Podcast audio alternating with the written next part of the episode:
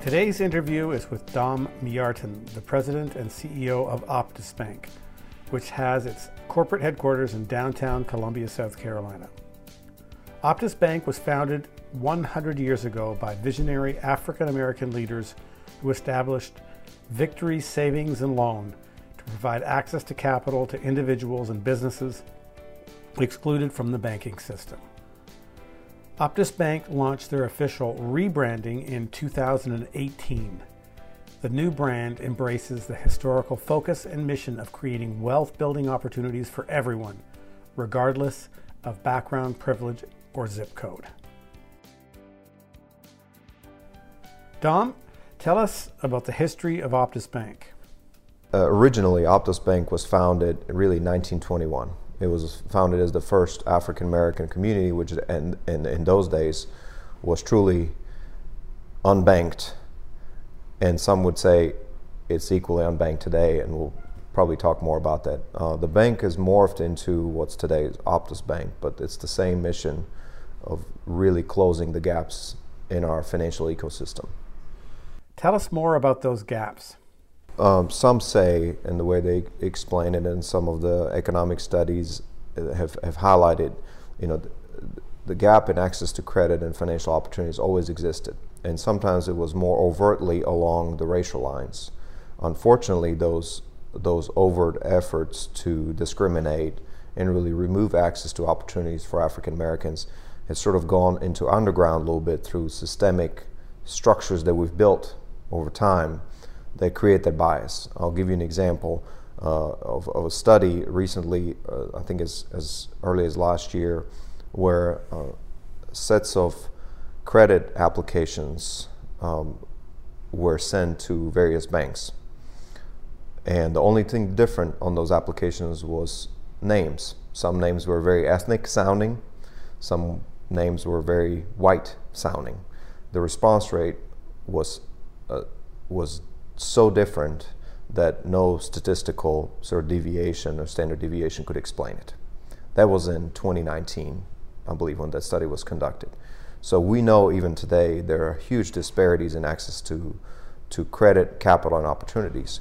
What we see today happening in our communities is a lot of the systemic disparities that have really been carefully built over 400 years through all kinds of policies, and like I said, in the 1920s it was more overt than it is, or more intentional than it is today. Today you could say it's very unintentional, and most folks don't think about closing economic opportunities for people of color or women-owned businesses. They want to serve everyone, but we've created systems and structures that provide such disadvantages to those people that for them to access the same opportunities you and I may take for granted, it becomes a very different experience. What is the impact these gaps have had on our local economies? If we simply decide that we're going to take a group of people and group of businesses and underserve them, we're basically telling our residents, we're not going to build a vibrant community for you. We're cutting out a huge segment of the population from accessing economic opportunities that make viable, healthy, economically vibrant communities. And we simply don't believe that's, one, the right thing to do, but also in an enlightened self-interest, economic self-interest, it's very dumb to do that, right? We're giving up economic growth for our own families, our own children, our own community, if we decide that we're going to underserve or leave a group of people in our community underserved and remove opportunities for them to build wealth, build businesses, make them viable customers for our bank, for your business, for other businesses. So we believe it's just in a spirit of community building, we need to make sure that every part of the community, regardless the zip code, regardless of the color of their skin or their ethnicity or their background, we need to make sure every person has a decent chance at success, because it helps all of us. How do you assess risk at Optus Bank? Talk about what are some of the differentiators at Optus Bank. It is the question that a lot of minority-owned and community development banks with a specific mission to address the needs of underserved communities face, right? The question is, how do you balance mission and margin? How do you make sure that your financial institution remains viable and strong and can accomplish its mission? The approach we take is, without margin, there's no mission. So no margin, no mission. So how do we balance that? What is our difference? What is the difference in our credit box, our underwriting principles, our assessment, versus a Main Street or mainstream bank? The basic box is the same. And so the way I describe our level of risk appetite is, we have very little risk appetite compared to the other banks, but we still are able to make loans available because we approach it in a little different, with a different business model. And our business model is more expensive because we take extra time. So the question of risk is, how do you mitigate the risk? So banks are risk management companies. We extend credit with the expectation of the borrower being able to repay it based on their cash flow, so we assess that risk. But sometimes if you just put someone in a box and you apply the same box with the basic 5 C's of lending, right? So your credit, your capital, your cash flow, your capacity, and your character. That box hasn't changed in 100 plus years or 500 years or 1,000 years, depending how. It may have morphed into, because we may not have had formal mechanisms for assessing credit. We now have the credit scoring, right? That's one tool. But we have those 5 C's just like every other bank. What separates us, we have 6 C, and then I call that the 6 C, which is compassion. And what that means is, when a person comes in, and those 5 C's may not be perfectly aligned with your credit policy. They may be missing something. Maybe their credit score is a little bit weaker. Maybe their cash flow is a little more seasonal. Maybe their collateral is valued less because it happens to be in a lower income community, or they have less equity. Maybe they have less capital to bring to the table. So we look at all those 5, and on the face value, they may not look like we can offer that credit. But if you look at that, if you apply that 6 C, right, compassion, that means our lenders, the folks that you see in our bank, maybe they take an extra hour or 2, or extra 10, or sometimes extra 100 hours to see if there's something we're missing. That's what separates us. We take that extra time and effort, which you could say for a traditional financial institution, it's not prudent, because you're spending time on a small loan that's not going to make you nearly the amount of money as a big loan from a more qualified, more traditionally qualified borrower. But if our mission is to close the wealth gap, if our mission is to find those imperfections in the marketplace and complement what the other financial institutions are doing, we can do that without taking on more risk. What we are taking on is a little more cost. Now, back to your other question. So what do your shareholders say about it? So Dom, you're telling me you're going to make these loans to folks who appear to be less qualified on paper. Then you perfect that underwriting process. You take that extra time, you take that extra compassion to really see what's behind your business, what is your ability and willingness to repay. And you're going to, at the end of the day, spend extra 50 hours and make a $100,000 loan and charge 6% interest. How are you going to make me money? Well, 2 ways.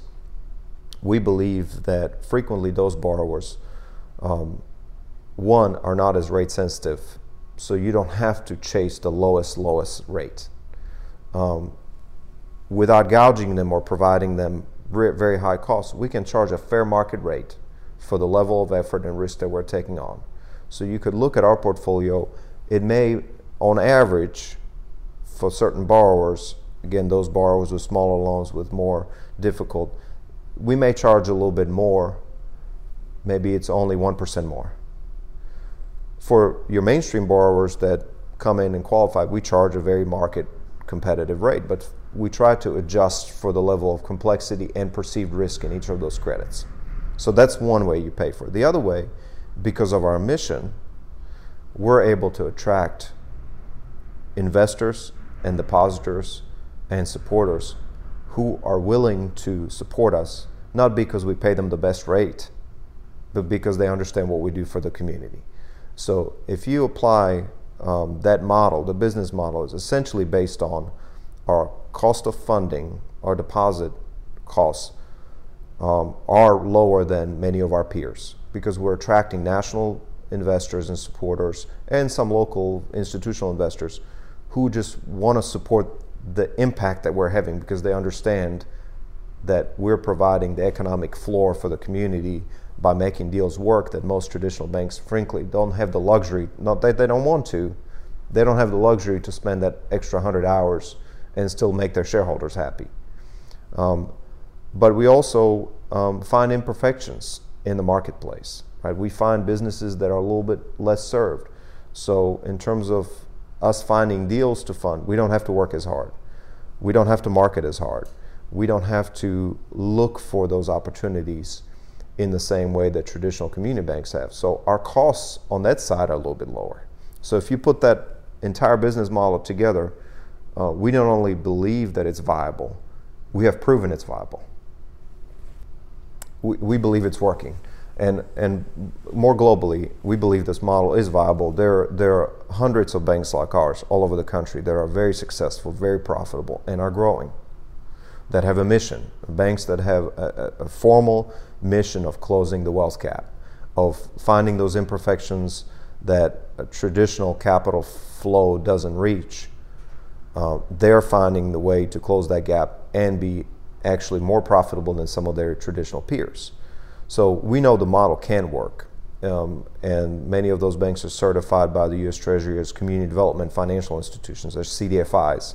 We have quite a few in our region. We have one other bank in our state that's very successful, that has a mission not just to serve their entire community, but also they focus on underserved communities.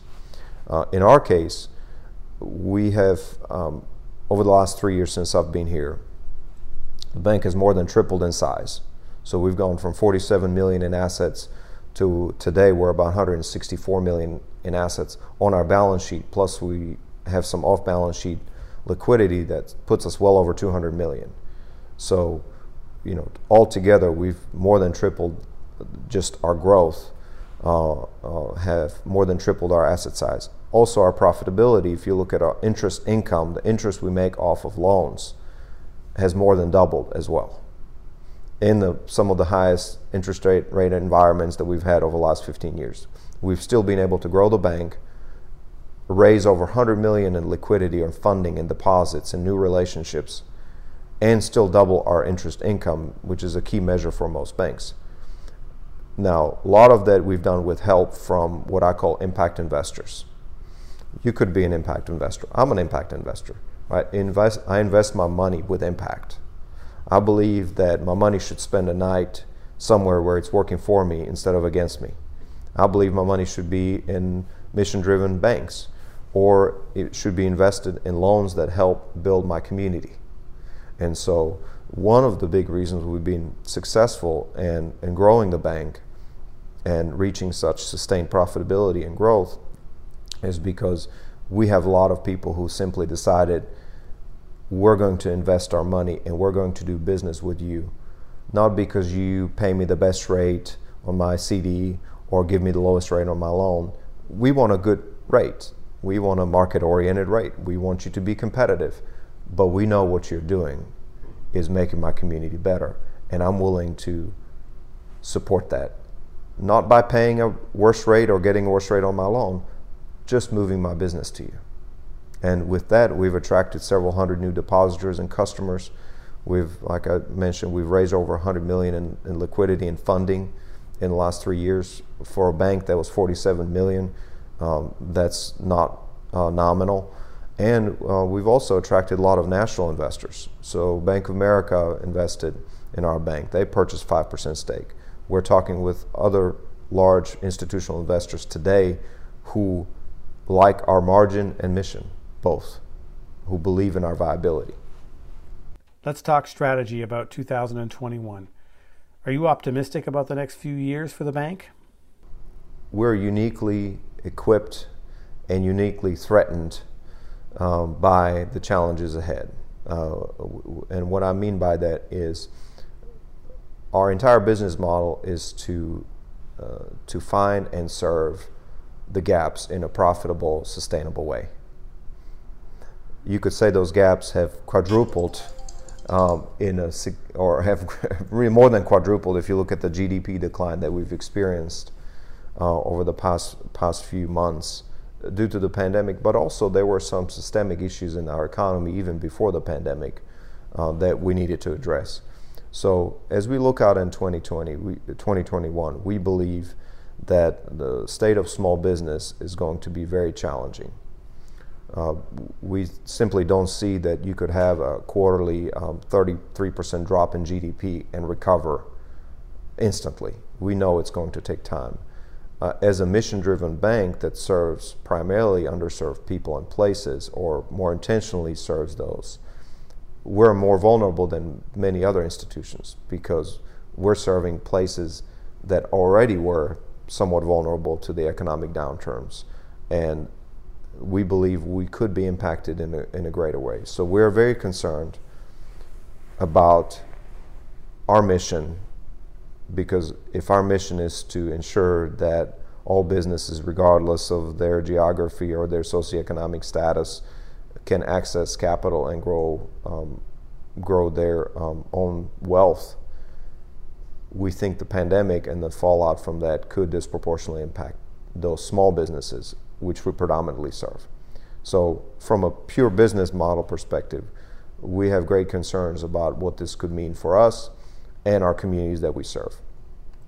On the flip side, we also believe that there is innovation and drive and entrepreneurial spirit that has surprised us before and will surprise us again positively. And we're already starting to see some of that. A lot of our businesses are adjusting extremely well. They're finding new ways to serve their customers. They're finding to change their business model. And for us as a mission-driven lender, we feel a tremendous sense of weight to step out there, to lean in, to make sure that those businesses, particularly the minority-owned businesses, can come back, but not just come back, but can actually thrive. So we think that as we look out into really next year or two, there's going to be significant challenges, but we also believe with the right support from the government, which we have received and our communities have received and hopefully will receive yet again, we think we could have a very robust recovery. And also, we believe that if we're strategic about how those recovery investments are made, we could actually rebuild our economy in potentially a stronger way that's more equitable and more accessible to all minority businesses, on all businesses, all Main Street businesses, not just the Wall Street businesses. And here's a question that I ask all of my interviewees. What are you most proud of? The single greatest goal for us is, and for me personally, is to ensure that all people, regardless of their background, can accomplish what they set out to accomplish. And we believe, and I believe, and our family values are focused on making sure that every person can maximize their full potential. Naturally, the question is, so what does a bank have to do with it? How does a bank fit in? We believe at Optus Bank that the banking system is critical to ensuring that we have fair, equitable access to growth and opportunities and wealth building. And so if you ask, how do I measure my success and our success, personally, is I look at whether we're accomplishing that. Are we helping people achieve their maximum potential? Are we helping businesses grow and thrive? Are we helping homeowners build value and equity in their home? Are we helping individuals bank better, accumulate resources, manage their money better, live better lives, better financial lives? And if you look at our statistics over the last few years, we've been tracking them. We know the majority of our loans, the majority of our capital has been intentionally invested to do those things. In fact, over 90% of our loans are invested in low-income communities, minority communities, women-owned businesses, or minority-owned businesses. to me, that's a good proxy for impact, because we know we're closing the gap with our capital, with our resources, and the capital that our depositors and supporters have invested in us. We know we're closing those gaps. So what does that mean to the community? What does that mean to someone like Gabby's Bose, who's a teenage prodigy entrepreneur who we were able to provide financing? What does it mean to a barber that we put in business 20 years ago? Now he's expanded. You know, what does it mean to a first-time home buyer that may not have had those opportunities?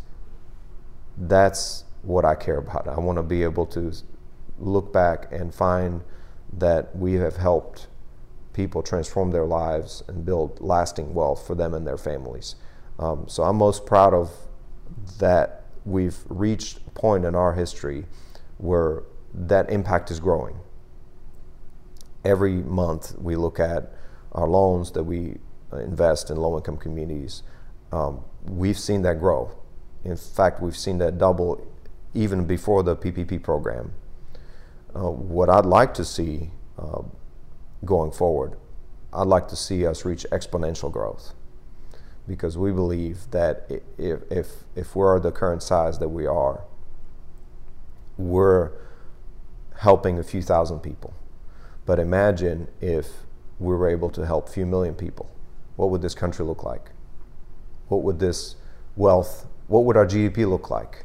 What would our local community look like if we were able to find extra 100, 500, 1,000, 10,000 entrepreneurs that are right at the brink of creating multi-generational wealth for their family, but they need that extra little support. They need that 6C. They need someone just to take a little extra interest to push them over that credit, access to credit or capital opportunities. So the fact that we're now in a position where we can be strategic and intentional in investing in that growth is the most, really is the most significant accomplishment for us.